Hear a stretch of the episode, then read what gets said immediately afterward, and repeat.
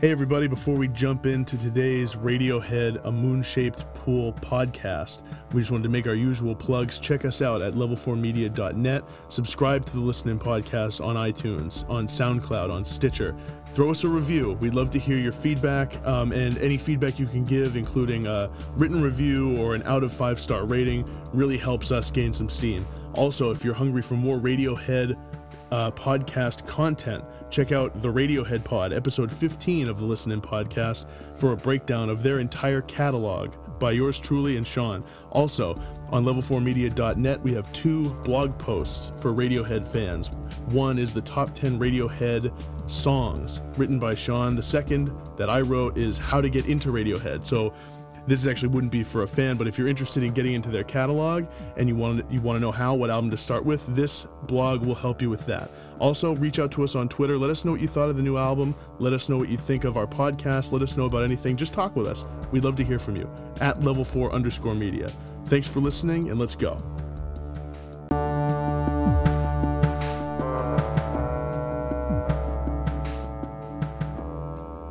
Is this a low flying panic attack?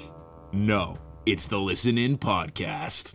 I am in awe. That's an all-time best intro. Say I don't even really know what to say in response to that, except that that was good. Yeah, That was good, Yeah. and uh, I'm so excited for today's episode because we got a new Radiohead album. New Radiohead record is upon us, entitled A Moon Shaped Pool, and we are taking episode 23 to do our breakdown of it. So we've had a couple weeks now of just big album releases. These all just feel like momentous podcasts where it's like, oh my God, we have to break down this album. It was Prince and Beyonce. It was Drake last week. It's Radiohead this week. The hits keep on coming, Jake. Here we are with Radiohead, and I have to say, from a grammatical standpoint, I'm upset that their album is not titled "A Moon Dash Shaped Pool." The hyphen is important because it it, it changes those words to be a compound adjective. That's right. To And it's- modify pool. it's kind of like one of those jokes online when people are like, watch out where you put your commas. It changes the word or changes the meaning of your sentence. Exactly. It's not that bad. That's probably my biggest complaint about the album. Yeah. Yeah. um, because this thing's pretty good. But we're gonna get into that. But first, Sean, I want to congratulate you because you won. I think what I, I think we can say this is the year's first big over under. It is. So It to is. give some explanation, earlier in the year, if you've been keeping up with the listening podcast, you know that in one of the earlier episodes, um, a few months ago, we did a, a preview for 2016 over under. So, for example, we said how many best new musics will Pitchfork give out this year? Over or under? What did we say? 46. 48 and a half. Okay, so one of the ones we also did was over under seven days notice for the new Radiohead album, and uh, I foolishly took the over because because I thought Radiohead's been doing so many surprise things. The most surprising thing they could do is just announce an album a ways out and release it on that given date. It did not come to fruition. And I was exactly, I was proven a fool. That's exactly why you were wrong there, Jake. Because if that was the most surprising thing they could do, it actually becomes the least surprising thing that There's they a lot do. of- there's a lot of so they had to zigzag and be like, "Oh, you thought we were gonna surprise release it." So now you're thinking we're gonna not surprise release it. We're back to surprise releasing it, or like sort of surprise my- it. it was a pretty decent surprise release. I mean, they Basically, what I'm saying is that I live in Thom Yorke's brain.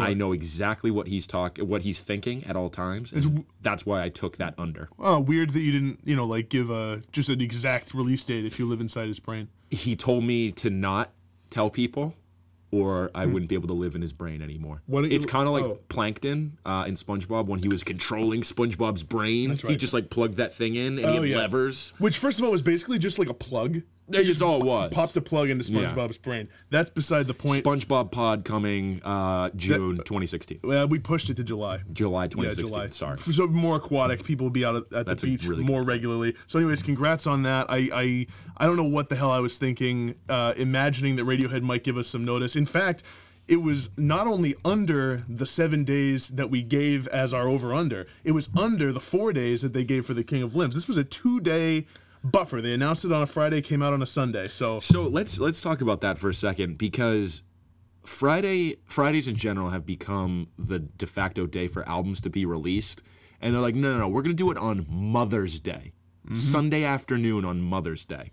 What a what a move that is. it's just like that's Radiohead for you. They don't give a shit. Do you think they even acknowledge or know that Mother's Day is a thing?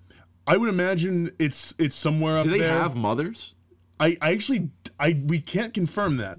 I, as far as we know, okay, I think like Ed O'Brien and like Phil Selway have mothers. The Greenway, the Greenwood brothers and Thom Yorke are, are almost definitely either aliens or robots. I think Thom Yorke is a sentient, like a, a, a very emotional robot, and I think that the the Greenwood brothers are a couple aliens. I can They get look on like board with aliens. that. You heard it here first. Yeah, this is a this is a big listen in theory, um, and and this actually leads to what we wanted to talk about a little bit, which is that the build up uh, up to the release of this album. Um, so until last Friday, again, there was no release date named, um, but through last week, um, I forget which day exactly, it might have been Monday, Tuesday, we started getting little clues. For example, Radiohead erased their entire internet presence, Yeah. which is first of all like that is a headline that I would just expect to see on any given day. So I want to talk about that too because that to me isn't surprising in any way. I feel like in their mind they're like, "Ooh, this is gonna be this is a big commentary on our internet presence and internet use in general, and how people are just detached from reality and they're living their lives online. We're gonna put our Facebook profile picture completely white. It's like, dude, that doesn't. You still have the account. Like it. You, you're using it again. Like it's not a big deal. Like right. Well, I think either you know what it is? It's it's like your friend who isn't on Facebook anymore. They delete their Facebook account and they they want everyone to know about it. Yeah. When you're like, "Oh, did you see this thing on Facebook?" They're like, "Oh no, no, I deleted my account." They bring it up in every Yeah. every context, every situation well, can. and then they still use like their best friend or girlfriend's Facebook to check up on people. Yeah. Um, I think the other sort of take on this is that Radiohead was like, this is a new start um, on an album with themes that revolve around sort of new starts for Thom Yorke and stuff. Maybe they were like, this is a fresh, a reboot, so to speak. Um, but yeah, it, it- I think it was less shocking than they maybe anticipated.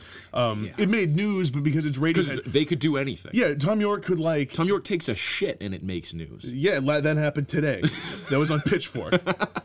a big steaming shit from Thom Yorke. Um, so also in this lead up period of last week, we got a couple cryptic sort of Instagram posts and um, including uh, stuff from the Burn the Witch music video, which we got I think the next day or the same day. Yeah. Um, so the first thing we really got that was a clue to this album is we got the release of Burn the Witch. So we won't break down the song yet because we'll do that when we do the tracks. But this video, This video, so yeah, the first little teaser was just that bird chirping at the beginning in that claymation stop motion animation. And I was just like, what are they up to with this? that you could feel the collective internet excitement over like Yeah. anything released. Just this chirping bird. And then we get the full video, which ends up being one of the creepiest and like scariest uses of stop motion animation of all time. Yeah, it's a great music video, and and so I can speak for Sean. I think in saying that neither of us really watch music videos that much. No. But obviously, Radiohead does anything we we will watch or listen or whatever, and so this video. Um, I thought it was really, really great, and it didn't hurt that I loved the song from the jump. Yes, uh, which which we will talk about. Yeah, super cool video. The very next day, we get hit with the Daydreamers music video, which is directed by Paul Thomas Anderson. The, they, he has a relationship with Radiohead, um, especially Jonny Greenwood, who scores a lot of his films. So ends up doing that one. Uh, Ian, big friend of the pod, who we Huge friend of the interviewed. Uh, he was like, "I'm getting a Monsters Incorporated vibe from this, o- like opening the doors, going through them, and ending Oh. up in other places." Yeah, that's really which I didn't point. think of at all, but like that's interesting. Yeah, and so on Instagram they also posted just this uh, video of Thom Yorke. It was a snippet from the music video, and it was just him what looked like wandering through a parking garage, which I th- was pretty funny and also like got me excited because you can you could just things were in the air. You could tell Yeah. something was going on. Th- There was a big announcement to be made or, or something, and it, and it turned out to be true. Yeah, then we got the actual announcement that it was coming out, and that of course set everybody off. Except um, me because I lost my goddamn over. Uh, That's right. That's actually- right. I was I was celebrating. I Yeah. was popping champagne bottles. To be to be fair, I was much more excited that we got a new Radiohead album than I would have been if I won. But you having both probably was great. Oh, an embarrassment of riches. I wanted to talk a little bit about Radiohead's internet savvy. It seems like this has been a theme. So, like you said, maybe it wasn't as shocking as it seemed Yeah. to erase their internet presence, and it wasn't. Maybe, but, but I think since 2007 when they did the pay what you want model. Um, they've done surprise releases. They're kind of one of the first bands to work with some of this stuff. And then with this one, they seem to know how to generate internet buzz. And this is a band um, that got their start in the early 90s. These are guys who are nearing their 50s. Yeah, and for people who claim to like not trust technology or have songs or full albums about technology like having a negative effect on the population in our lives, they seem to embrace it quite a bit. Uh, and they seem to be doing like just boundary pushing things. I mean, in Rainbows was a pay what you want album that had never been done before. The King of Limbs they released just themselves. It was in you know in a surprise format that really kicked off kind of that surprise album trend that we've seen over the past five years. And then you see them doing stuff like this of you know kind of deleting their social media, but not really, and then you know releasing videos just straight through YouTube and, and things like that in, in leveraging Instagram. So it's interesting that on the surface you wouldn't think that they'd be doing these things, but they do seem to kind of get it and know how to play the game. They totally do because another like little detail I noticed, and I, I actually tweeted this wondering because their their profile picture on Twitter um, is sort of like a negative version That's of what right. we're getting as an album cover on on a moon shaped pool. Um, and I, I was wondering even when I saw it, I was like, this must be something. This isn't just it, like so. And it actually is. It turned out to be the album cover that was their profile picture. They do a bunch of cryptic things leading up. They they like you said, they know how to work. It's like a it's like a goddamn scavenger hunt. It is. Well, which makes it's it fun. fun It for does. people. It, it does make it fun. There's more excitement around it. It's so much better than the label being like, "Oh, press release, new album from Radiohead coming in July." Like that's not fun for anybody. Well, and the cool thing about it is like it allows, like you said, everybody to get excited all together collectively for this couple of days, and then the announcement hits, and ev- it's Right. just like this. It's, they- it's like a wave of just. Eh, that's the other thing. I think they realize people's attention spans aren't what they used to be. Yeah People want everything like now. They hit us with a couple videos, the announcement, now the album's here. Like everyone's like really, really excited. You know, we talked last week about how maybe there was some backlash to the Drake album because of how long it got hyped up for and how long people had to wait.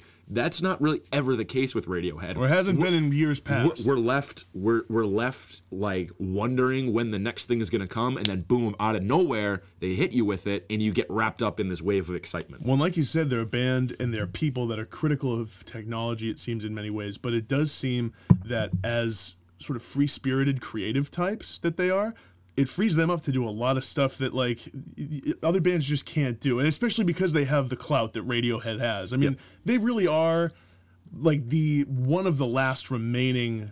Like legacy rock bands from, especially from their era, that's still doing mm-hmm. interesting are, stuff. are they the biggest most relevant band left It, so there's a uh, couple I different mean, arguments. like the rolling stones are still around they're still a thing they're not relevant anymore they're not creating records that people care Well, hold about on, Sean. A bigger bang? Yeah, we, uh, are we gonna have this discussion? Are you gonna crap on the bigger bang? No, in reality, I, I've never listened to a bigger bang. because Rolling Stone, the Rolling Stones aren't coming out with critically acclaimed records or like beloved by everyone records. Radiohead is. Fans love them, critics love them. There's a ton of excitement. They're very, very relevant. Uh, Who else is doing that on that scale? That like everyone is like it, it like almost stops the internet. Like the day it came out on a Sunday, I had a bunch of just people in my feed like tweeting about Radiohead. On a Sunday and a holiday. Yeah, that never like, I took time out of my Mother's Day to go to my room, be alone, and listen to this record. Yeah. I mean, that's what it does. If it were like, honestly, even like another band I love, like a national album or an album it's not by even close to Vampire. Weekend Not or even something, close to the same. I wouldn't stop my day. To, I'd be like, oh, I'll listen Monday. Uh, but with this, we were like, we got to have the pod Tuesday. We like, we just knew we're like, we we got to do this. It's like an event. It is an event. And I was wondering, maybe we kind of touched this a little bit. How do you think it compares to previous releases? We can't really speak to releases pre 07. I mean, that's when we are we really started getting into Radiohead. But what do you think is like sort of the most shocking of these? So they have the Pay What You Want in Rainbows one. Yep. They have the King of Limbs surprise announcement. They what sold it from their website. Yeah. And now they do this where they surprise announce it only two days with all the cryptic stuff leading up. I mean, how do you? I, I, I still think it is in rainbows Yeah. as the most significant because that actually that came at a time when the music industry was in a really really bad place and Radiohead came along and, and said this is another option for what you can do and I think that influenced a lot of the band camps of the like people using Bandcamp to pay what you want there, or like self-releasing their own music. People are like Radiohead did it. This is a, a an alternative to big record labels and the record industry in general. I think that is still felt today in a big way, more so than the surprise le- releases of, of King of Limbs or or this one. Now, although King of Limbs, like I said, kicked off that trend of surprise album releases, which have become kind of a cliche and the surprise release hasn't become it's not much of a surprise anymore Which is why I appreciated that they used a little bit of like cryptic stuff and some some clues here and there rather than just one day it's dropped and that's it. They Right. like left some left us some breadcrumbs um, to lead us to this new album.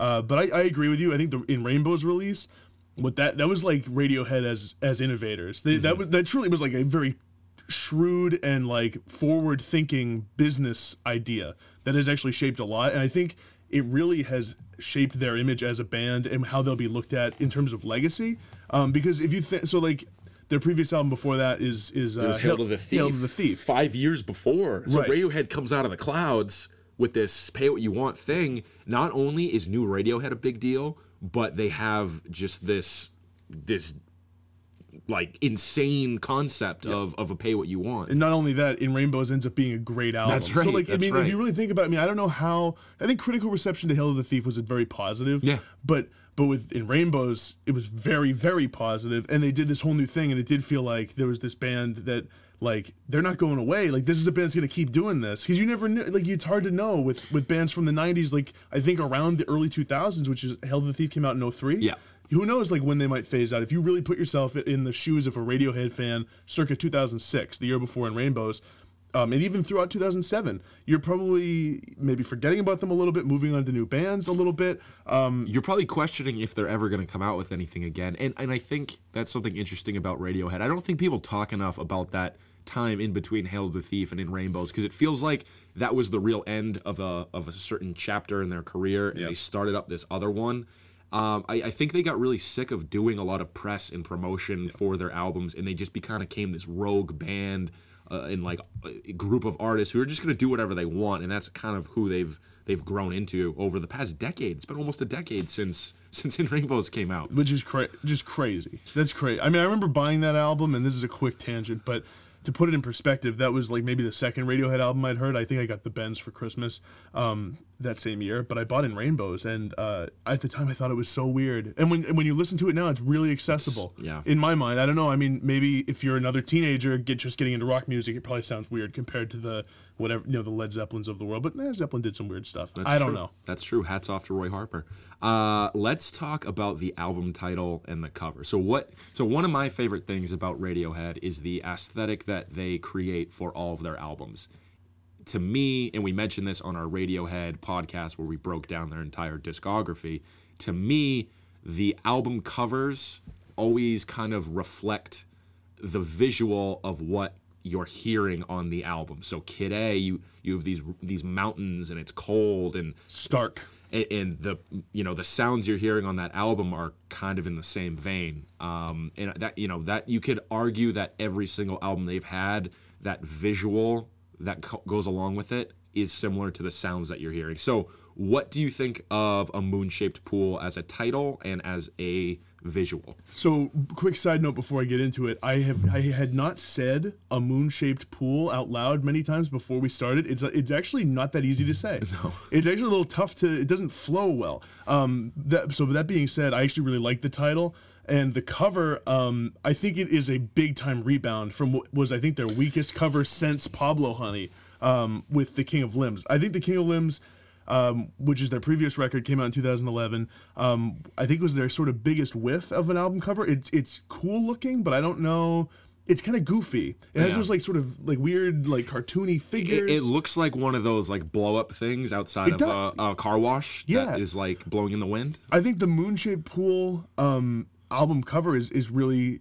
I think it's really cool. It has it's like I like the simplicity of it, but there's a lot to look at, and um and there's the, sort of the reflective quality of it might be oil, it might be water. I'm not sure what is in the the pool, but um it, there's a lot to look at, and I, I really like the the font they used for for Radiohead and, and the album title on the bottom, and I like the title. What do you think of that? I really like the title. Actually, it, it like I, I, what I like about the cover, it's called a moon-shaped pool. The pool itself like isn't actually moon-shaped. It's like barely moon-shaped. Yeah, sort of, sort of vaguely moon shaped. which I which I really like. Um, I think the entire look and feel of the album cover really reflects the sounds that you hear on this album. They're it's kind of like this dreamlike, silvery quality about it. shimmery. It's yeah. And a lot of the songs reflect that. So I think once again they nail the visual aesthetic and it complements the the the sounds that you're hearing as well. And I think that like I don't know, I, I actually people might think it's silly how much we break down album titles and album covers, but I actually think it's a really important part of the whole artistic statement. For Radiohead especially. Yeah, and I think that words like moon and pool are cool, evocative words. Like, mm-hmm. and they just poetically sort of flow nicely. And yeah, like you said, I think the cover with it, it has the sort of the white and the silverish tones in there. Moon is a very Radiohead thing. You know, you had Sail to the Moon on Hail to the Thief. I'm sure they've referenced it in other times before. It just seems like a very Radiohead thing. It seems like more of a Radiohead thing than the sun. Yes. which might be a little tangential, but the moon has a has a good history in music as well, like Nick Drake's Pink Moon. Yep. I just like the word right. moon, I so I was too. excited it was involved. Dark Side of the Moon. You got a big, big, big shout. Bad to the Moon Rising. Big shout to the moon. Big friend of the pod. Huge friend of the pod. Big- usually out while we record. Right now, it's actually a sunny day. That's right. So I um, wanted to talk about the experience, Sean, of of having a new Radiohead album to break down and listen to. I think I I think that a new Radiohead album is like a new Daniel Day Lewis movie. It's they don't come around that often. Jonny Greenwood's involved in some way. Paul Thomas Anderson's probably involved.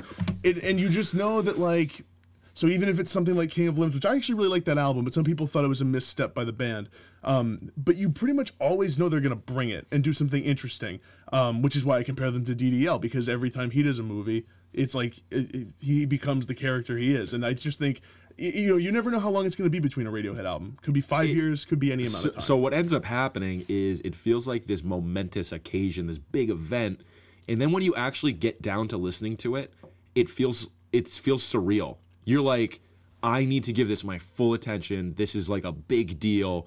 And then that first listen through always like things don't totally click at first because it's Radiohead and it's like it's dense and it's layered and it's a little difficult to figure out what they're actually doing. And then you're like huh like there's some things I know I'm gonna like but you don't have like a like a, a, a- an opinion right away. You can't it would be really hard to. It's actually difficult i think for even us to have opinions on this now, on a tuesday yeah. after the album came out on a sunday. But um i think not only is it surreal it also like because like you said it's so momentous and you you're just you're so excited and you put it on and it's like this there's a whole build up there and then what it actually is is it's it's an album It is. it's music It's like, And oh, I've done this a million times where I've just listened to an album. Like it It's not gonna change your life. You put so many expectations on it. Like this is gonna be a transcendent experience. And it's like, no, it's just you're listening to an album. Yeah, and even if you really, really like it, and you're like you said, picking out parts, and that's what you have to do with Radiohead. Like there are parts of songs where,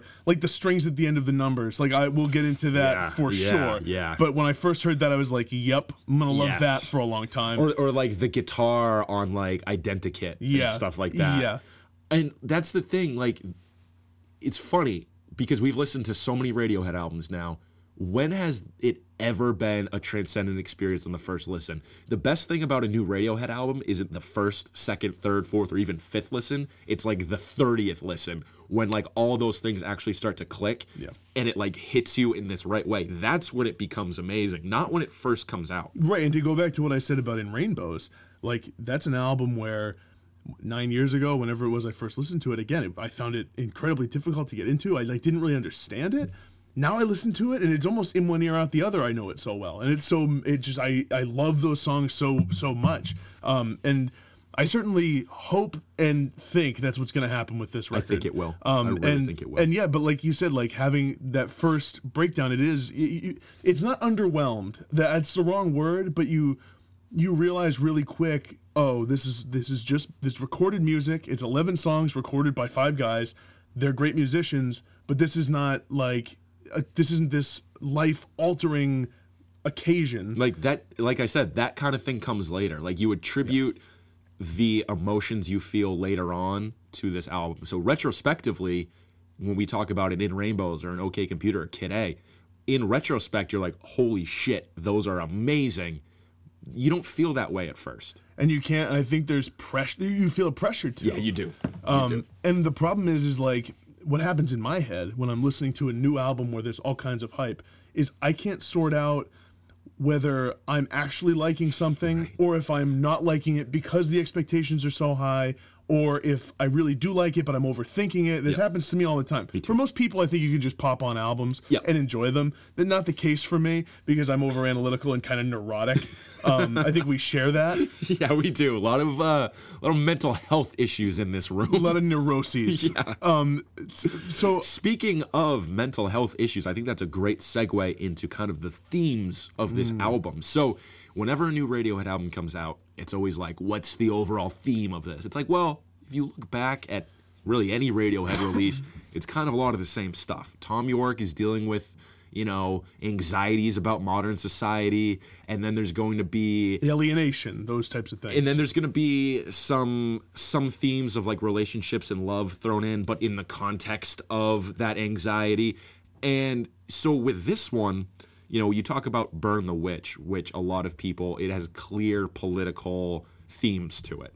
Um, it's it's a lot. It's a big commentary on just groupthink in general. You could attribute that to the internet. You could attribute that to the European refugee crisis, which uh, which came out a lot. Um, but also this is kind of a bit of a breakup album too because Thom Yorke he broke up with his longtime life partner, the mother of his children, uh, back in 2015. So it seems to me that a lot of these songs are in reference to that as well. So I think you're getting it's like any Radiohead album, you're getting a lot of themes. I don't think you can say there's one overarching one. They're not one to create a concept album. You know, I think it's just a kind of a mixture. What do you think? No, it's a really good point, and I um I think that this album, um, and maybe we'll get into it a little bit more with some of the songs, but um, it does feel. So Radiohead, like you said, like if you listen to a Kid A and OK Computer, especially those two albums, those are highly, for the most part, impersonal, sort of just critique albums. They're very much outward looking. It's not a whole lot of.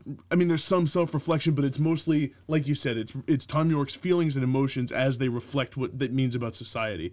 This feels like um, some of that, like you said, "Burn the Witch," uh, but I think some of this album also uh, is highly personal. Like it, it, it, it doesn't feel, you know, as specific as anything close to like a Sun Kil Moon or something. Right. Um, with, where where the lyrical themes are so obvious and nuanced that you it can only be about one thing. I mean, Thom Yorke is I think a, a great lyricist, but I you know it's not overly personal with him. Usually things are sort of obtuse. They're a little bit mired in in in vagaries and uh, and sort of you know poetic justice that, get, that takes place there. Um, but I do feel that there uh, there are points on here where Thom Yorke is sort of letting his guard down a little bit, and we'll get into some of those songs. Yeah. I'll tell you when those points Yeah. are. Um, but uh, so in in general. I'm interested in how how you think this album has differed from their previous release. I think that's a big thing because It is. So, you know, four years ago, King of Limbs came out. Um, in terms of past releases, The King of Limbs was pretty brief. It was eight songs, it was like 36 minutes. And if you remember the last song on Separator, Yep. there's a lyric that says, If you think this is over, then you're wrong. I know there was so much speculation about like maybe we're getting a companion piece. and it wasn't only speculation. I think it was like hope. It was people were like, right. "This is so short. Maybe we don't love it. Right. We love this second half. It never happened. It was it was a lot right. of it was mis misgivings. you know, and some songs came out after the fact, like little singles, like um, I don't even remember their name, the Separator, things like that. But I think there was this sense that, like, yeah, this is good. I wish there was more. I wish it was a little bit better. It felt a little bit like Radiohead by the numbers with with the King of Limbs, maybe with some more electronic stuff thrown in, a lot of drums. Then you get this one, and this feels like uh, almost like a a greatest hits Radiohead sounds, where it's like these are these are sounds we've been hearing throughout their entire career, and they're kind of putting them all together onto this album. I And it seems like a return to form. I agree. I think what Radiohead has accomplished on this album, um, especially coming off of The King of Limbs, is that they've found a way to use some of the sounds they use in The King of Limbs. There are things I'm recognizing, just little like vocal ticks, like like sort of sounds here and there that, that remind me of The King of Limbs. But they've and like you said, they've incorporated sounds. I can hear stuff that like kind of even reminds me of OK Computer. Oh, yeah? stuff Yes. that reminds me of In Rainbows. Um, Very much. it does feel like they've found this this perfect medium of of what their sound is and what their different sounds can be while interestingly also kind of crafting a new sound this album it, it- like you said it does have that sort of collective feel it feels like there's a lot going on but uh we talked about the reflective cover there's a there's a certain aesthetic to this album the way they recorded the instruments the pianos the Yeah. strings there's some stuff they've never done before um and uh we wanted to talk about that which is the use of of, of jonny greenwood's uh orchestral string use The strings on this album are front and center. they're kind of a defining voice on the album They are. They're gorgeous. And one of the things when I was listening through is there's a lot of, like I said earlier, there's a lot of themes of anxiety and panic. There's actually like literal lyrics where it's like the panic's coming down.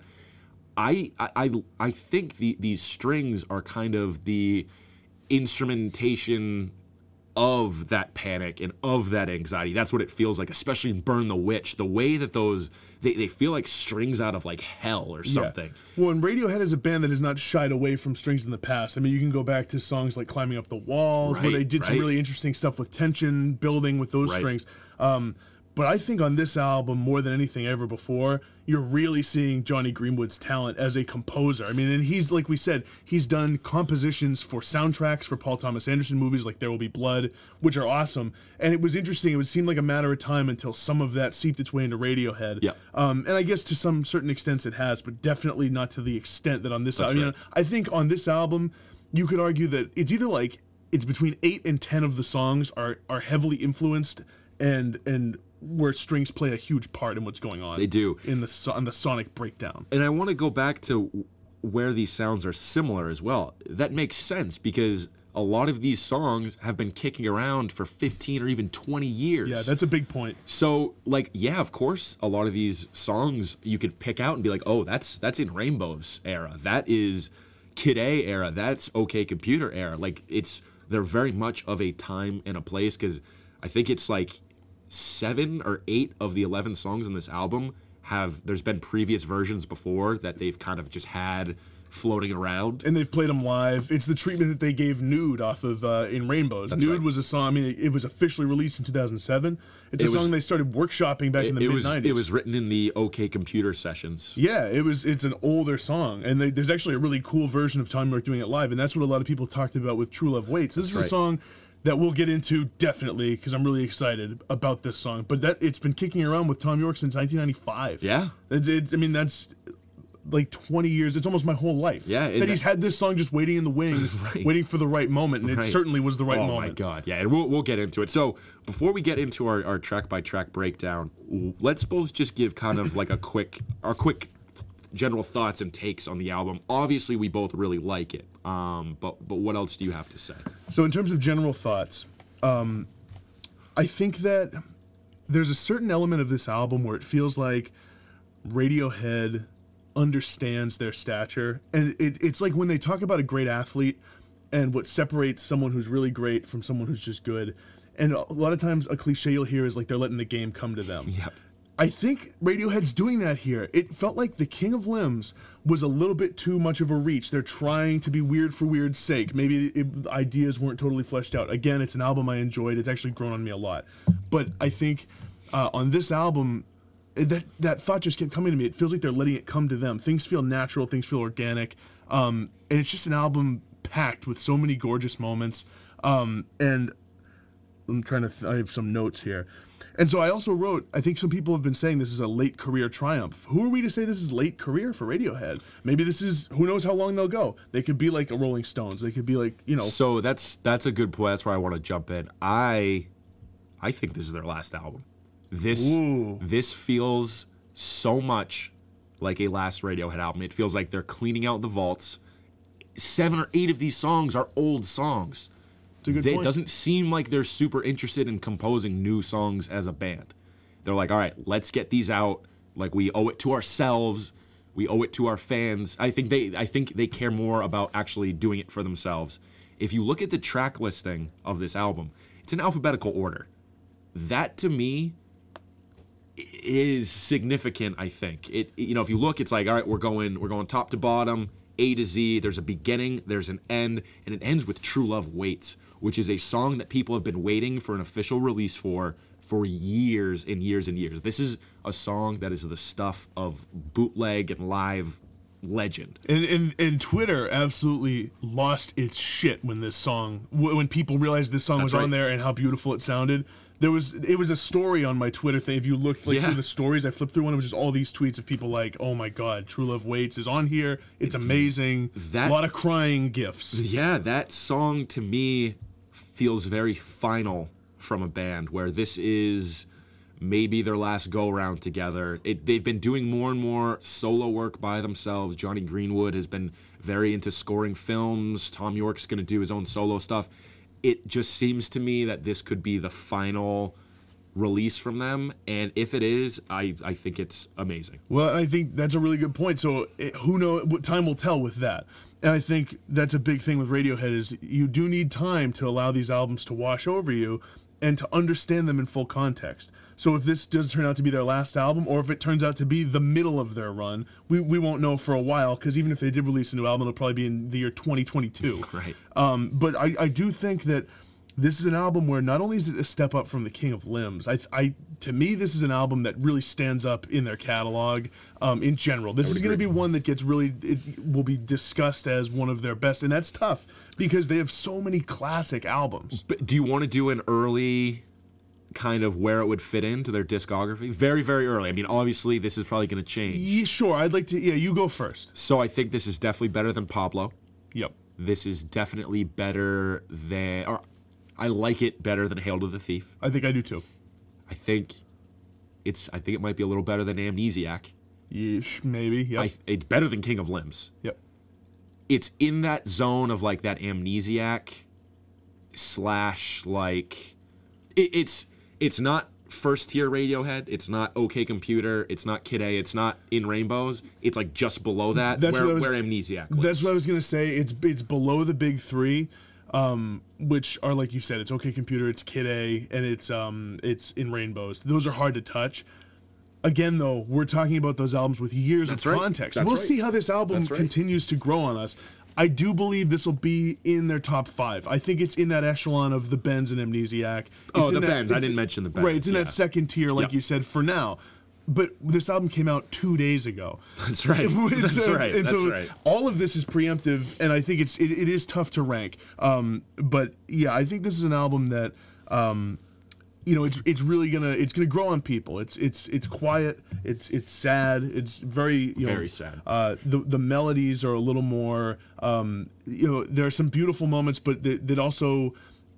I feel like melody's not the emphasis. It's sort of on the the groove and the vibe. And obviously, Tom, Yeah. with Tommy York, the territory always is that there's going to be some great melodies. Yep. Um, do you want to jump into the track by track? Yeah, let's do you have do other it. thoughts? No, let's do it. Let's go track by track. So the first one we start out with is "Burn the Witch." So we we talked about the music video, but what are your thoughts on the song itself? It starts this album off with such a bang. This this song is so good. "Burn the Witch," I really believe, is like when it's all said and done. Which, as you said, maybe that's soon. Uh, but with a few years to look back and to put this in context, it's going to be a top 10, 15 Radiohead song. I agree. This song is amazing. It is really, when, really good. When we first got it last week in the video, I was blown away by it. The use of the strings, which we talked about, um, the the message behind it, the melodies here. I love. I mentioned this at the top of the show. The lyric "low." This is a low flying panic attack. Like that's a great. That's a great Thom Yorke line. That's such a Thom Yorke line. I think instrumentally it just sets the tone so well. It actually is a little misleading because the rest of the album is less uh, direct and um, and sort of aggressive sounding. Or but I think one of my favorite bits in this song is so throughout the first half you get this sort of plucked staccato Yes. violin performance underneath the the singing, and then. As you jump into the second verse, as Thom Yorke sings "Red crosses on wooden doors, if you float, yes. you burn," the the strings come in more just bow. I don't know what you call it, bow strummed, bow bowed, I guess. The the strings are fuller. Yep. It's one of the best It's moments on the whole beautiful. song it's and album. Beautiful. It's great. And like I said earlier, I think there's a connection between the use of these strings and then the feelings of anxiety and, and pressure that are ar- uh, surrounding the world. If you look at this song, it's all about like like we said earlier, group think, and I think the strings complement what Tom is saying in this song really really well. Also, I think this is better than anything they did on King of Limbs. Yeah, I mean, you definitely could make that argument. You could So- argue Lotus Flower or Codex were the two best from from that record. I think I think this is better than either of those songs. I would pro I think I agree, and I think that one of those songs or both are like, if not there, they're like in the next tier down. But Yep. this feels like a, a bigger accomplishment. and does. again, watch this with the music video. Yeah. because the music video for this song is severely creepy, but it's Yeah. really really cool. It is. It's super cool what they're doing. It's got some Wicker Man elements to it. yeah, Like, someone in the YouTube comments literally wrote, "This is just the plot for the Wicker." It Man." kind of is. So, It which I haven't. I haven't seen it. It Who's in that is. movie? Uh, well, there was an original in the '70s. I don't know who was in that, and Okay. then uh, Nick Cage was in the remake. and Oh, he- okay, so it's a he, like- classic. he like punched a lesbian in the face. That's what I remember. about Wow. Yeah. wow, a lot of Yep. connections to Radiohead. that's right. So track two, Sean, is the other one. So it's interesting. The first two tracks on the album are the first two that we get. I liked this. I did On too. the first listen, I that that was some comfort. It eased you into the record because you're like, I've heard both these before. And the name of the song is Daydreaming. This is the Daydreaming, second track. that's right. At six and a half minutes, it's a long second track. It- and yeah. a very a stylistic shift from what you're getting on Burn the Witch. Um, what's going on? I think Daydreaming is a very beautiful song. It's almost like, I wrote that it's like Codex. I wrote that. I, I had that too. This reminds me a lot stole, of Codex. Stole a point, Yep. but it's it's longer, less straightforward than Codex in my mind. It, it is it's sort of a little more wandering. Uh, But I really love this aesthetic. Thom Yorke kills it with these these kinds of sound, so sounds. yeah, this is this is definitely more of a ballad. To me, this reflected the kind of that dreamlike state that you get throughout the record, which, like we said earlier, complements the name and album cover visual as well. This is giving us our first real taste of that shimmery, you know, like silvery kind of dreamlike quality. Um, You sound like Bob Dylan describing Blonde on Blonde. where mercurial, yeah, where, where he was like, "It's the closest I ever got to that that that silver mercury sound." That's right. That's exactly like what this is. Yeah. Um, so this one, uh, the the voices in the background that are on this one, that reminded me of the of some of the stuff that they're doing on King of Limbs. That's like I literally wrote that exactly. Uh, Yep, yep. Like that reminds me of like um, what's the song on? giving up the ghost. Yeah, a, a little bit like that. The don't And- haunt me part. yeah, and and so like that was really cool, and again, that is contributing to that sense of panic and dread that's throughout this album. Yeah, I think it's it's like some of that vocal glitching and those weird sounds making an appearance on this album. I think in a nicer way. Yeah. like it's again, it feels like they've found more organic and, and actually interesting ways to use those sounds than they did on the King of Limbs. I also and, it, wanted to and make it makes sense because this is one of the new songs that they wrote for this record. Right. So, like I said earlier, like seven or eight of them were older songs. Daydreaming's one of the new ones. So it yeah. makes sense that they would integrate some of those sounds. A couple musical points I wanted to make on this this this song. Um, I love the chord changes. There's two points where um, there's a real shift in mood. It's around the 215 mark and then again at the four uh, four minute mark. Um, I think it's when he there, there, Tom, Tom is just singing over it, and then the, the chords kind of completely shift and it goes in a whole new direction. I also love. Again, we're gonna be saying this a lot. The use of The strings. strings at the end They are sound so cool. amazing. They have this like they have like a lack of a, of attack on them. It feels like they're like s- very quickly fading and they Yeah, They have this yeah. like real it's such a cool sound. It is. Uh, really good track. So we move on to, to number three, which is Decks Dark.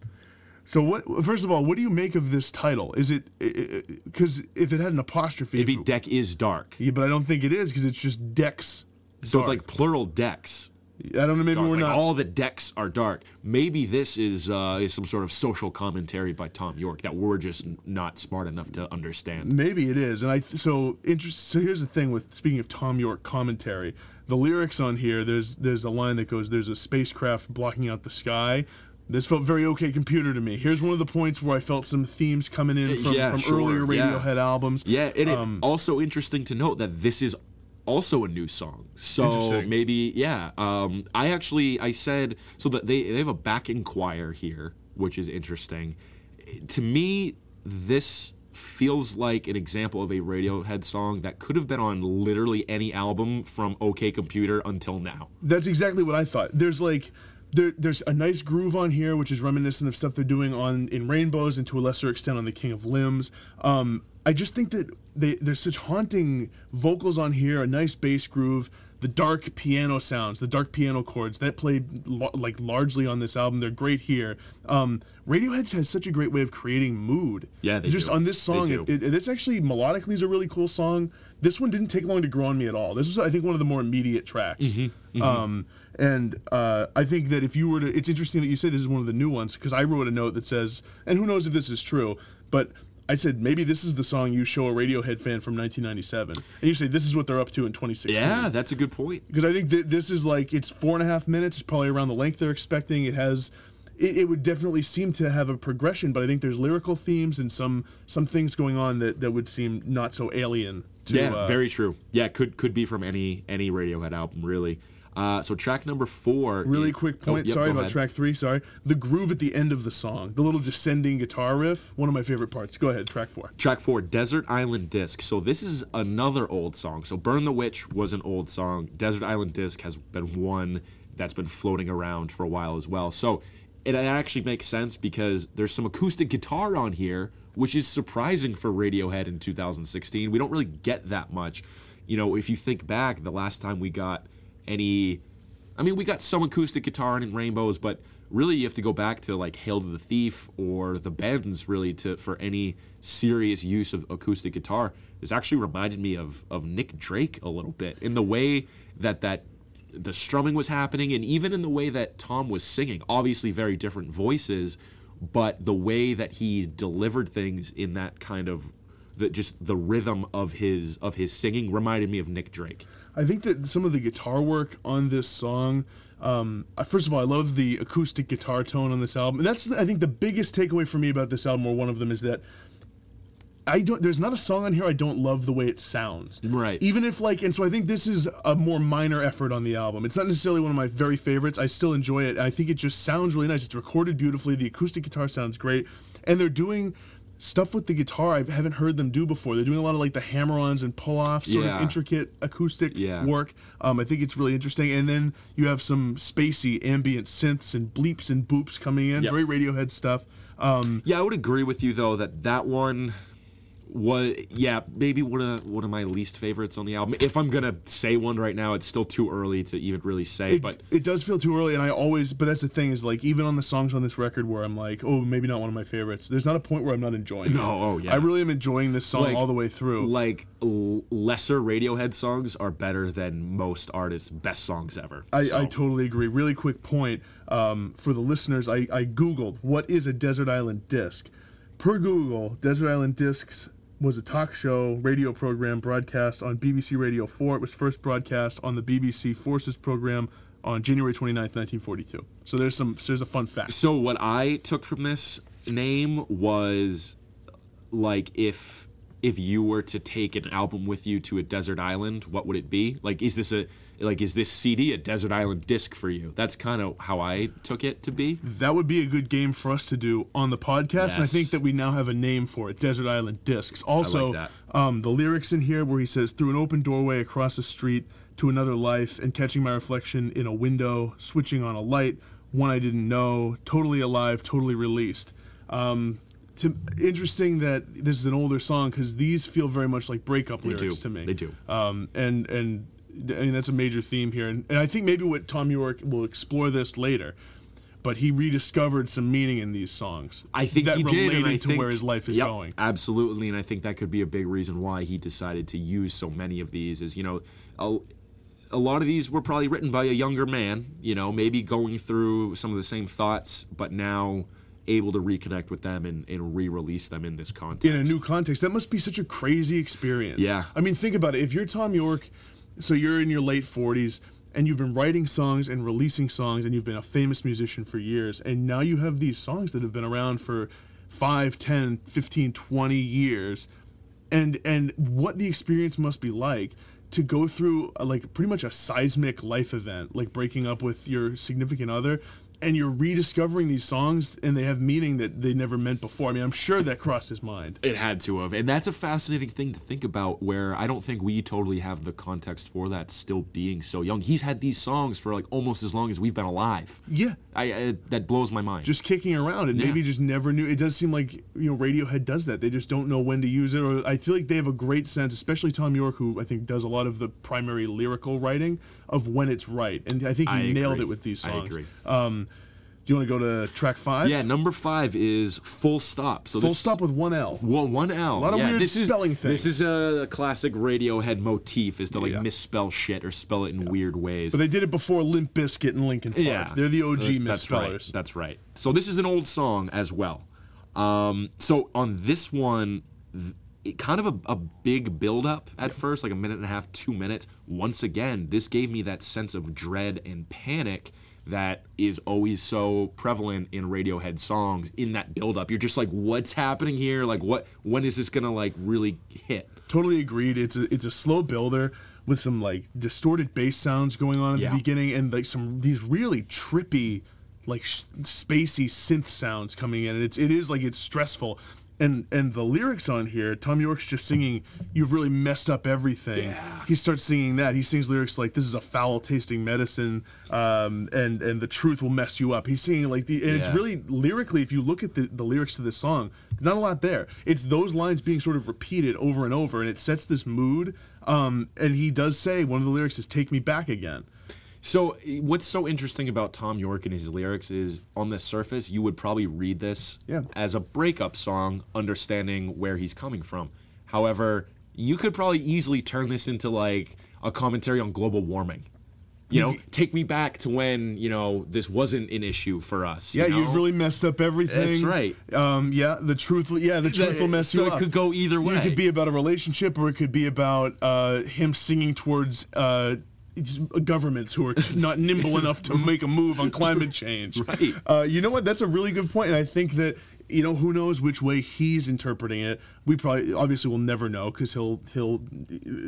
Thom Yorke being straightforward about something would be a small miracle, actually. Right. Um, so it's not going to happen. But I did note, like, are these breakup lyrics? What's going on here? Yeah. And also, he's singing in a way here. It's just subtle, but I've never heard him sing quite like this. It's like where I said with the guitar before. They're doing sounds with the acoustic I had never heard them quite do.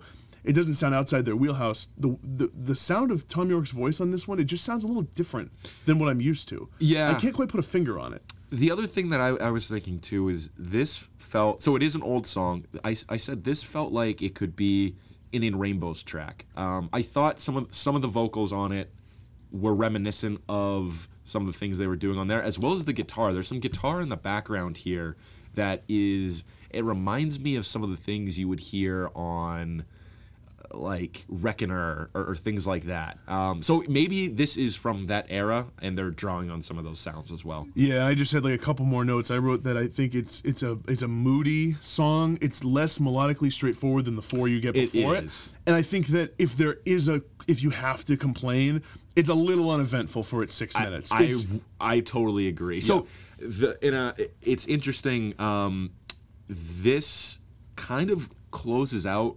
maybe the weakest two parts on the album. It closes side one in maybe not the most momentous way.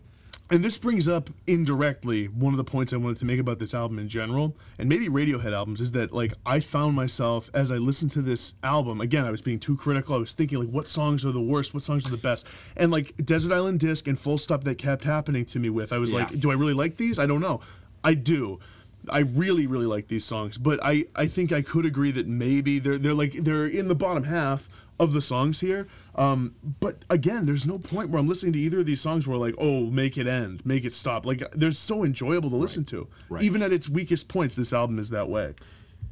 So the the sixth song is entitled Glass Eye. So this Yeah. is one of their other new songs. It's also their shortest song on the album. It's under three minutes. And so even though it's short, and even though like not a ton happens in Glass Eyes, I I love the sounds This is on this. Song. this is one of my favorites Me on too. the album. Me too. And I love.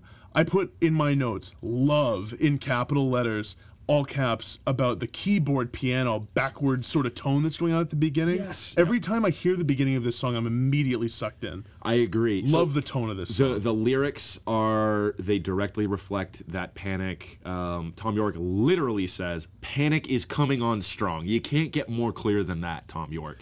Uh, the strings and the piano on this make it, I think, one of the most beautiful on the album. That's in general. exactly what I what I thought. It's like even though it's it's short, it, they it, there's a lot packed in here. It's one of the most beautiful sounding songs, and the lyrics to just to build off. There's that first lyric. I just got off the train. frightening place. Faces are concrete gray. Yeah. Uh, first of all, all time Thom Yorke type of lyric. Hell yeah. That that sounds like I, I wouldn't be surprised if that was in an OK Computer song. there probably is. It's probably in like Fit or Happy or somewhere. it probably is. So, like a lot of songs on this album, this one in particular just hits me in a really certain way that kind of makes me stop whatever I'm doing and just be like, wow, I like feel something from this song. The second half in particular has a few of those. This is really that first example on the album where I'm just like, this is Radiohead making me feel shit. Yeah, and I and I wrote um, again for this one. Like the strings continue to add to this. Jonny Greenwood really brought it on this album with this this string compositions.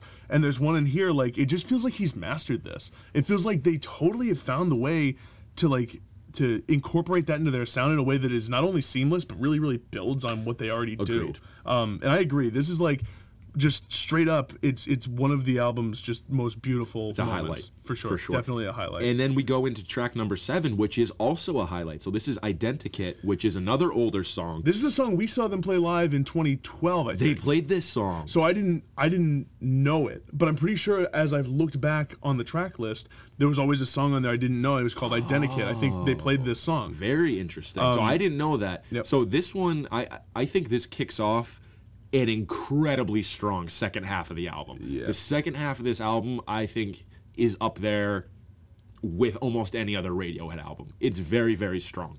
Um, Especially this run of songs from Glass Eyes Yeah. through the numbers particularly.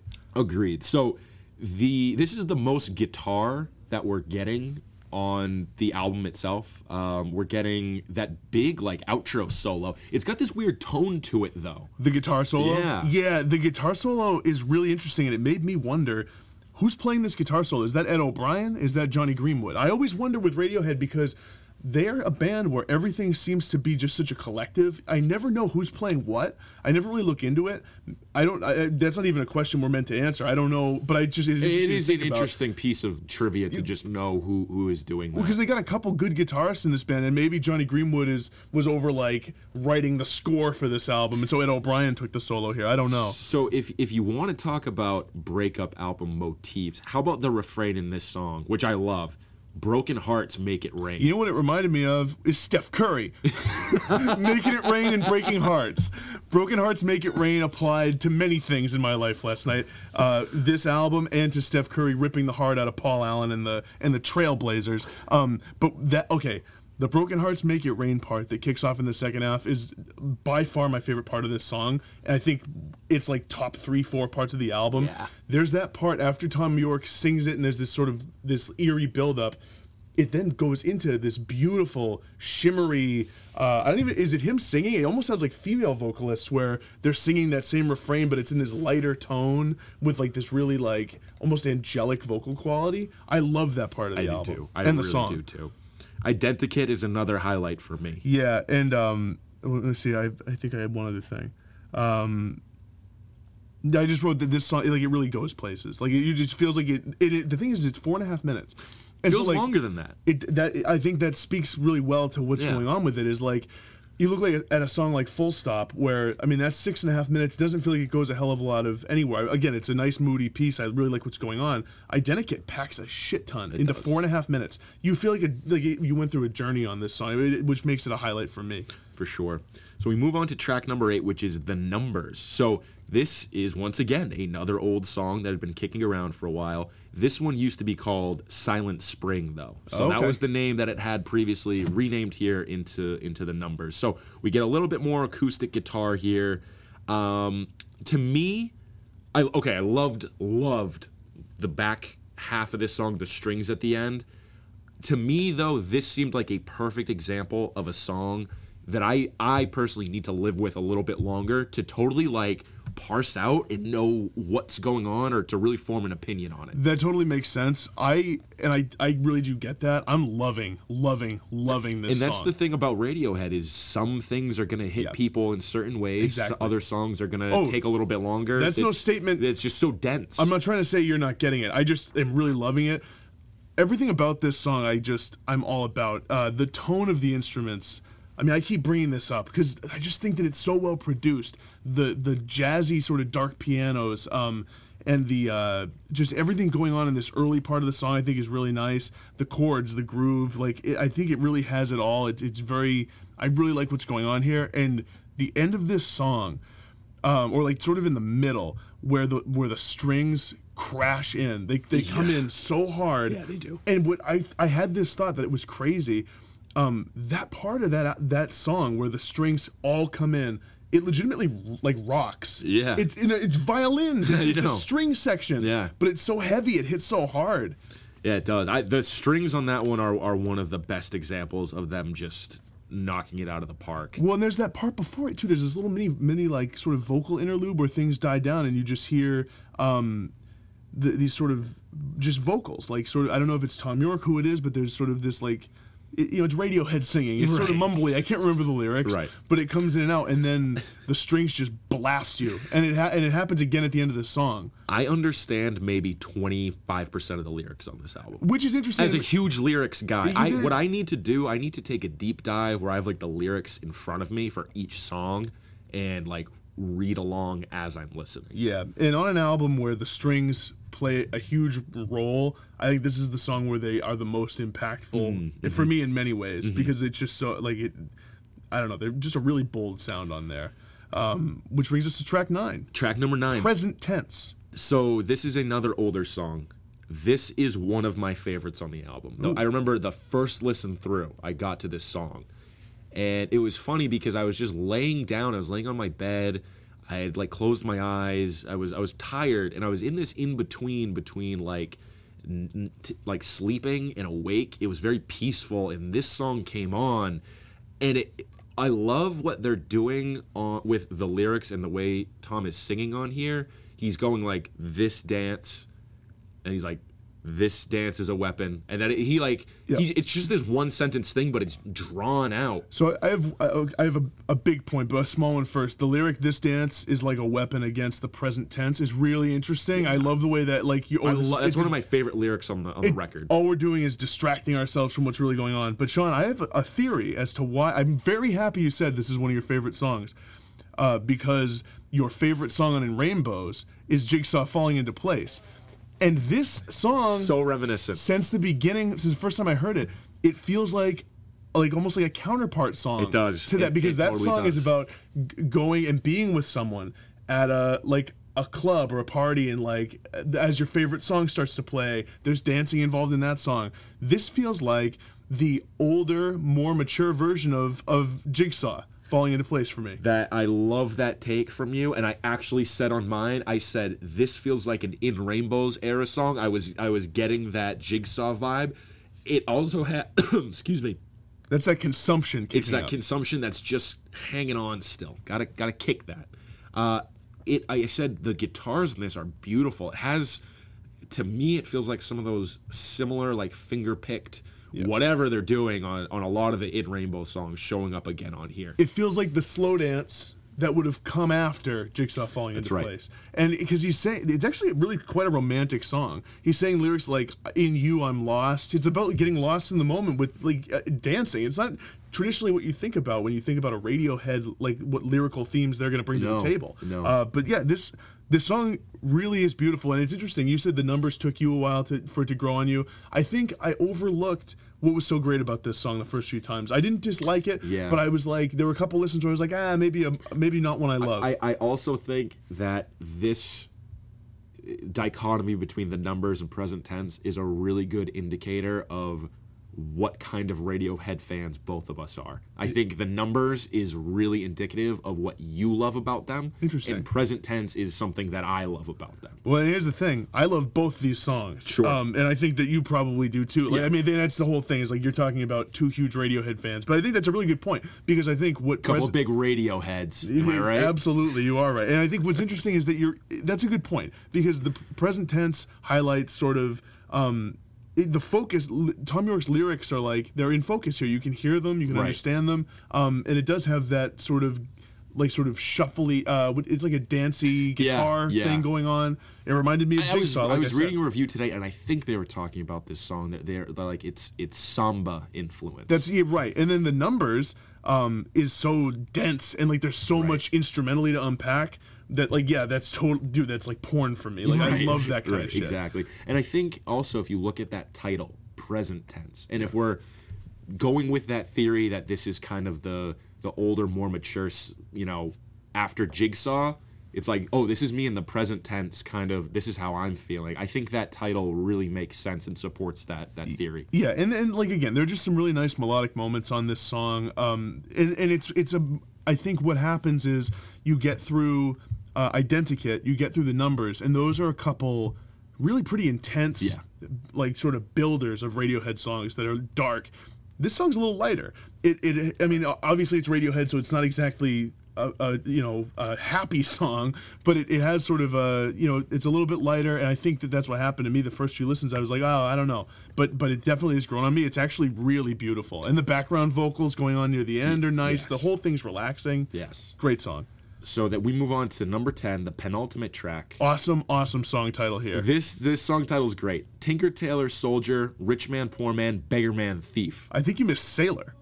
Did I? I think it's Tinker, Tailor, Soldier, Sailor, Sail- Rich dude, Man, Poor Man, too, Beggar Man, too, Thief. Too many, too many things. There are a lot of things. So here. this is clearly a uh, a riff on Tinker Tailor Soldier Spy. Sure, Which yeah, is absolutely. that novel and movie starring Gary Oldman, Benedict Cumberbatch. Basically, any big British actor was in that movie. Tom Hardy was in it. The John le Carre book is what it's based on. it's Name- a spy thriller. Yeah, spy thriller. So this kind of ties in with this idea that like you can't trust anyone, like this anxious kind of we don't trust anything in society Radiohead theme. Um, so to me, this sounded like the closest thing to something you would find on Kid A or Amnesiac. Sure. It has like those like bouncing beats in it that sound like a little bit colder. Um, interesting that this is a new song though, and they're kind of jarring on that that sound. They are, and I think that it's, it, it's more and more what you said before about them just taking sounds from different albums and then using them and building upon them with this new sound because you're right it has i love the little excuse me the little riff that starts this song uh it's very radiohead um it, and it, like it's very like old radiohead but then at the end there's this cinematic dark eerie string section Yeah. again Right. but it, and like they're building these sort of songs that like they do call back to older radiohead sounds um and I, I i really like the vibe on this song i did note that if i like had to pick this may be a least favorite for me i don't know Yeah, I'm with you. This is, in my opinion, the weakest on the second half of the album. Okay. It's a it's a bit of a dip, and then we hit track number eleven, Jake, we sure do which is maybe the best on the album. it, it, it, it's re- so true love waits True is the Love name Waits, of the song track and 11. it, So- you know it's just gorgeous Like we said earlier, this was an older song that had been kicking around for years and years and years. This has been played live many times. Fans would have bootlegged versions of this. There's so many stories out there that I read on Twitter or in reviews about people looking on Napster for for True Love Waits demos or bootlegs, and then just they download it and it would be something completely different. Yeah. Um, i So, know go ahead this appeared for the first time in any sort of official sense on the I Might Be Wrong live recordings, live album okay. from Radiohead. So this came out uh, after Amnesiac, after Kid A, after Amnesiac. That was their tour. And they did a live album of a collection of those things. So on that album, they had, you know, songs from, from both Kid A and Amnesiac. And it closed out with True Love Waits, a live version of it with an acoustic guitar, not the piano that we're getting on this one. So it's interesting to see how this song has progressed over time. when we talk about lyrics taking on new meanings as Thom Yorke grows older and as as these songs age. Um, this might be the best example. The refrain here, uh, "Just don't leave, don't leave." Him him singing it over, yeah. I literally just got goosebumps, Yeah. even from just hearing you say it. Well, because in the way he delivers it is in perfect haunting Thom Yorke fashion. I just want to read the first bit of the lyrics to this song. He, the lyrics are, "I'll drown my beliefs to have your babies. I'll dress like your niece and wash your swollen feet. Just don't leave, don't leave." Like, so the I think what's going on there, at least from this interpretation, from this sort of Radiohead breakup album interpretation, is like, look, like I'll do anything, like Right. just don't go, Right. Like, and it, it actually, I, I, if there's a song that like would make me cry, I'm not much of a crier. I don't like, I don't cry a lot to music, but this, this is one that could do it to me. I completely agree with you. I, I this song ruins me emotionally, and that's not something that like happens to me. I don't feel things, Jake. This song makes me feel shit. Okay, So it's great for that. like I this is a perfect example of what I said earlier about listening to a song on this record and it stopping me dead in my tracks and having to just be like, holy shit. You texted me that earlier, and I couldn't agree more. And what I responded to you with was totally true, which is that every time this song comes on, I actually catch myself and laugh at myself because I'll be like staring into the horizon. I'll- if there's a window nearby and this song comes on over my headphones, I sort of just like stare wistfully away at like sort of the middle distance and like and just ponder sadness. if if there is an example of a song that lends credence to the fact that people just have like a spiritual and deep emotional connection to music, it's this one. Like this is like exhibit A. This might be one of Radiohead's most beautiful songs they've ever written in a career of beautifully written songs. Yeah, and I think it just it's the best example, like we said, of a song that takes on new meaning. The separation from Thom Yorke's partner. I mean, like I didn't know that going in. I read that I think maybe before my second listen, and the song just took on just such a heavy, har- just it's such a sad.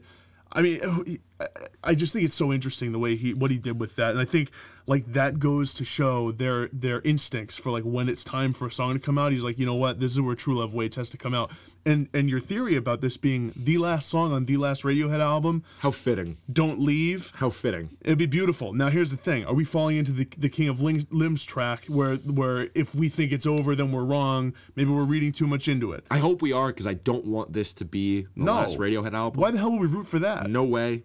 If it is, this is a great song to end it with. I said that this is a perfect closer to the album, and if it ends up being a closer to one of the greatest rock band careers of all time, it would also be the perfect closer for that. Can I just say, like, look, I I love Thom Yorke's lyrics, but I love them on this song even more. Listen to dude, I'm not living, I'm just killing time. Your tiny hands, your crazy kitten smile, just don't leave, don't leave. So like those lyrics, it's like it, like Dude, I'm like, it's the things that you hate about a relationship where he's like "Uh, we're just wasting time together and then it's a couple of these like small details tiny hands crazy kitten smile it's the stuff he loves about her and but it's also what he hates and then but when he when she's gone just like don't leave tom you're killing me this song, I can't. i might have to stop the pod I know. I'm get. We're getting emotional. God it's getting dusty in here. oh man Uh, yeah. True Love Waits. Uh, um, In a Haunted Attics. force. Yeah, yeah, That song is amazing. I just took the lyrics off a lyrics website and like put them in my notes. It's like I'm gonna be referencing these. Yeah, yeah, I just took. There's actually really not that much. It's No, just, yeah. Like lyrically, Simple, it's simple. sparse. Uh, so that that kind of sums up the track by track breakdown. Um, so Jake, I think we kind of talked about this all the way through, but favorites and least favorites. My favorites, it's True Love Waits, Glass Eyes, in present tense are, are my my three favorites. My three favorites are Burn the Witch. Oh, and Burn the Witch. That's that go, yeah, it goes without saying. My favorites are Burn the Witch, True Love Waits, and I think The Numbers. Mm-hmm. That next tier down would be like Identikit. Um, yeah, some of those songs. I'm not sure, but I think those are the big three: Burn the Witch, True Love Waits, and The Numbers for me. Yep. What, what are we thinking for a score? This is really hard. this is and see, this is something We've I- given it two days here. this is something I wanted to bring up earlier is that it doesn't feel fair to like critically assess a Radiohead album this soon after it comes out. It doesn't. And it's for all the reasons we already said that it like it takes months and years sometimes for this album to really hit you and to mean something to you. Well, and that's why when I when I'm looking at Metacritic and I'm looking at sources around for scores, like I'm interested. It all feels premature. Like they're and they've Right. been really positive, so I've agreed with them, the reviews. But like I'm seeing scores and like there was like Spin literally released an article like maybe the day after it came out, and it was like our first like our our just quick reaction takes, and there were like th- I think four reviews. Two of them were nines out of tens. Two of them were sevens out of ten.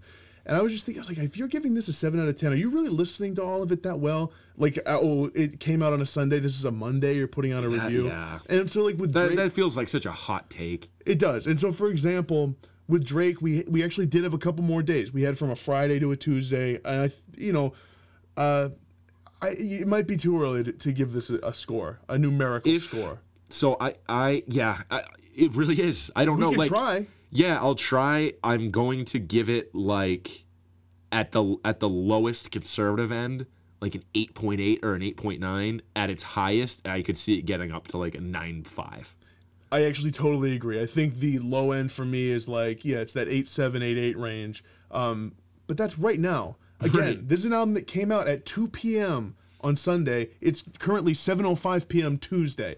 I've only had so much time to listen to this, and it's been all back to back. I haven't let it wash over me. I haven't let it be organic. I've Right. just been kind of forcing listens, um, just to get as many as I could in. This could go as high as into the mid nines for me. I mean, Yeah. it, it like really is. I think an album of that quality, and it's just a thing where like there are subtler moments on here. There are moments that aren't going to be immediate, as with anything Radiohead, which is why scores this early feel preemptive. It feels too. It just feels forced to yeah, do it. only only time will tell with this one, like any Radiohead album. But I think that's probably the best that we can do with it. So to wrap up, um, do you want to talk about what this means for Radiohead's legacy I for do. for them and for I guess as as a rock group in general? So I think it's interesting that this album came out the same year that Blackstar by David Bowie came out. And there are a couple albums that have I think some sort of sim- similar themes. So if we're going to look at this through the lens of like this is their last album, I actually love that theory in a way that like I just like it as a theory as I like looking at bands catalogs retrospectively and it would be interesting historically. Not that I don't want to get more Radiohead, I do. But it's an album cover with similar like it's the the white and sort of right. dark. It looks kind of like that. Um and so I, I'm not sure exactly what I'm trying to say about that, but I think that this album, especially coming off King of Limbs, even if, if it were a last album if it weren't, it feels like this is a really important album in their catalog and has once again solidified them. Because if you, so Hail to the Thief is a good album. Um, but I think, like we said, there was a little bit of flux in those years between, and then in Rainbows solidified them again. Right. The King of Limbs left a lot of people wanting. It left a lot of people confused. Again, I like that album a lot, but but you come into, I don't think it really even compares to this. It record. doesn't. And I think if we are talking about this as a last album, this just solidifies even more one of the best collections of albums in rock music history for any group other than the Beatles.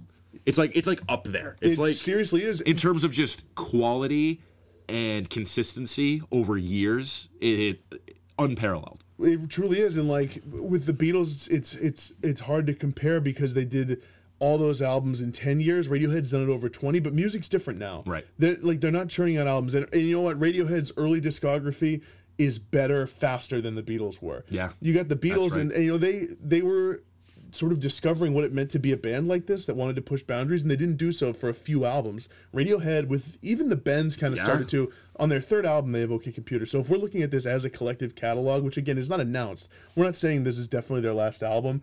It would be a poetic finish. Um, if it is just another Radiohead album, I think it is equally important, if less sort of poetically satisfying. But it it definitely is just it's just evidence of like this band has legs. They just Mm. keep doing this shit. They like they can't be stopped. No, it just it's a real testament to how great they are as musicians, as songwriters, the understanding that they have of crafting these songs, what they mean. They get it.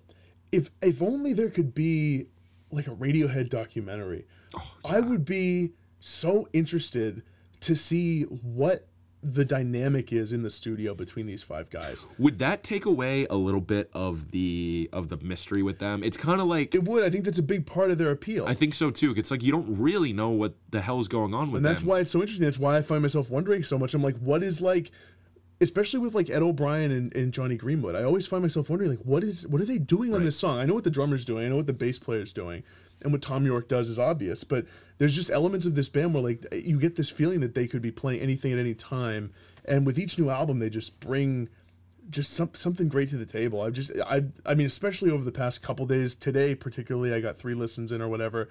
I've just been like really loving this. Me It's just too. washing and, over me And now. for me, after King of Limbs came out, you know, we didn't get anything for a few years. I was like, you know what, Radiohead. Like, what? Uh, I don't know what to think of them so much anymore. I don't know where they stand for me personally in terms of like favorite bands. I'm like, of course they're one of my favorite all times, but like, what are they doing now? This once again, like we said earlier, just reaffirmed that they're the best. They're alpha dogs. They're gonna do what they do. Yeah. And it kind of propelled Radiohead back into my my my consciousness and let like reminded me that they are just one of the best to do it.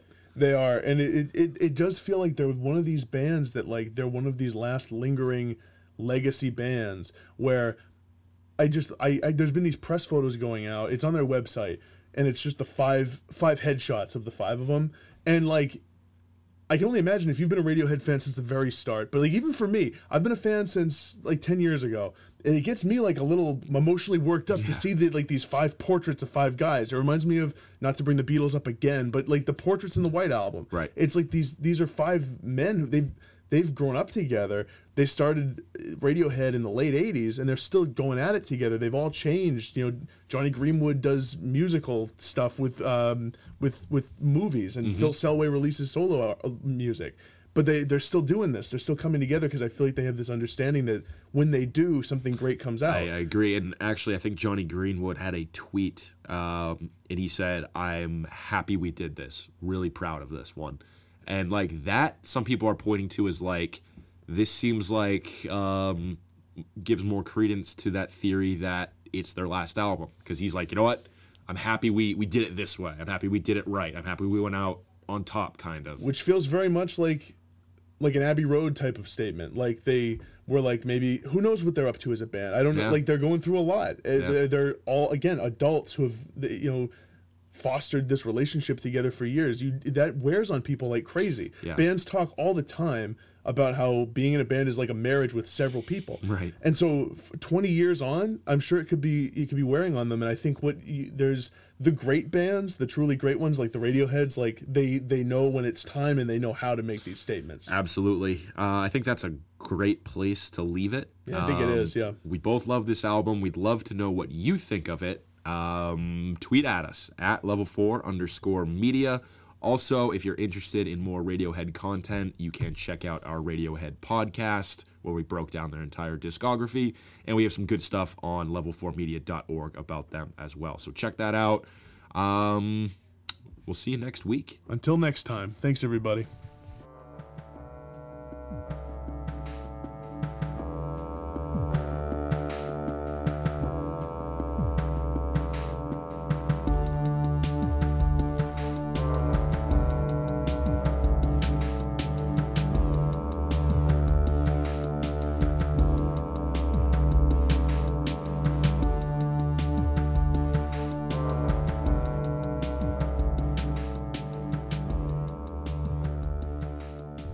We are recording. We're recording. We are. Dude, how about Twitter last night reacting to Steph Curry? Awesome.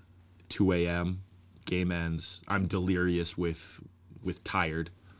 It's not a thing, but Fatigue would have been an fatigue, acceptable noun form. dude, your fucking picture of like their owner or whatever, who looks like a turtle, just just shocked and appalled. And then Franklin came into my head, and it just Yep. went from there. Well, I tweeted that picture of Franklin kicking around a soccer ball. yeah, Like that little guy had game. People forget. people do forget, that. Did you see like those bears in that picture didn't have a chance? no. there was no shot. he was nutmegging their ass left and right. that game was incredible, man. Curry's something else. Forty Off- points off the bench, off a, off an injury, like he hadn't played in two weeks. and he set like an NBA record for most points in, in an overtime. overtime. It was just like I feel like everyone who was watching, you like expect it. It's like when you are like if you know that a hurricane's coming, and you're like, oh, I know what this could do. but you're always in disbelief when it does what you think what you knew it yeah. could do. Like I was watching, and he would put these shots up, and in my head, I'm like, "That's probably going in," and then he'd nail it, and I would audibly just say, "Oh my god!" Yeah, yeah.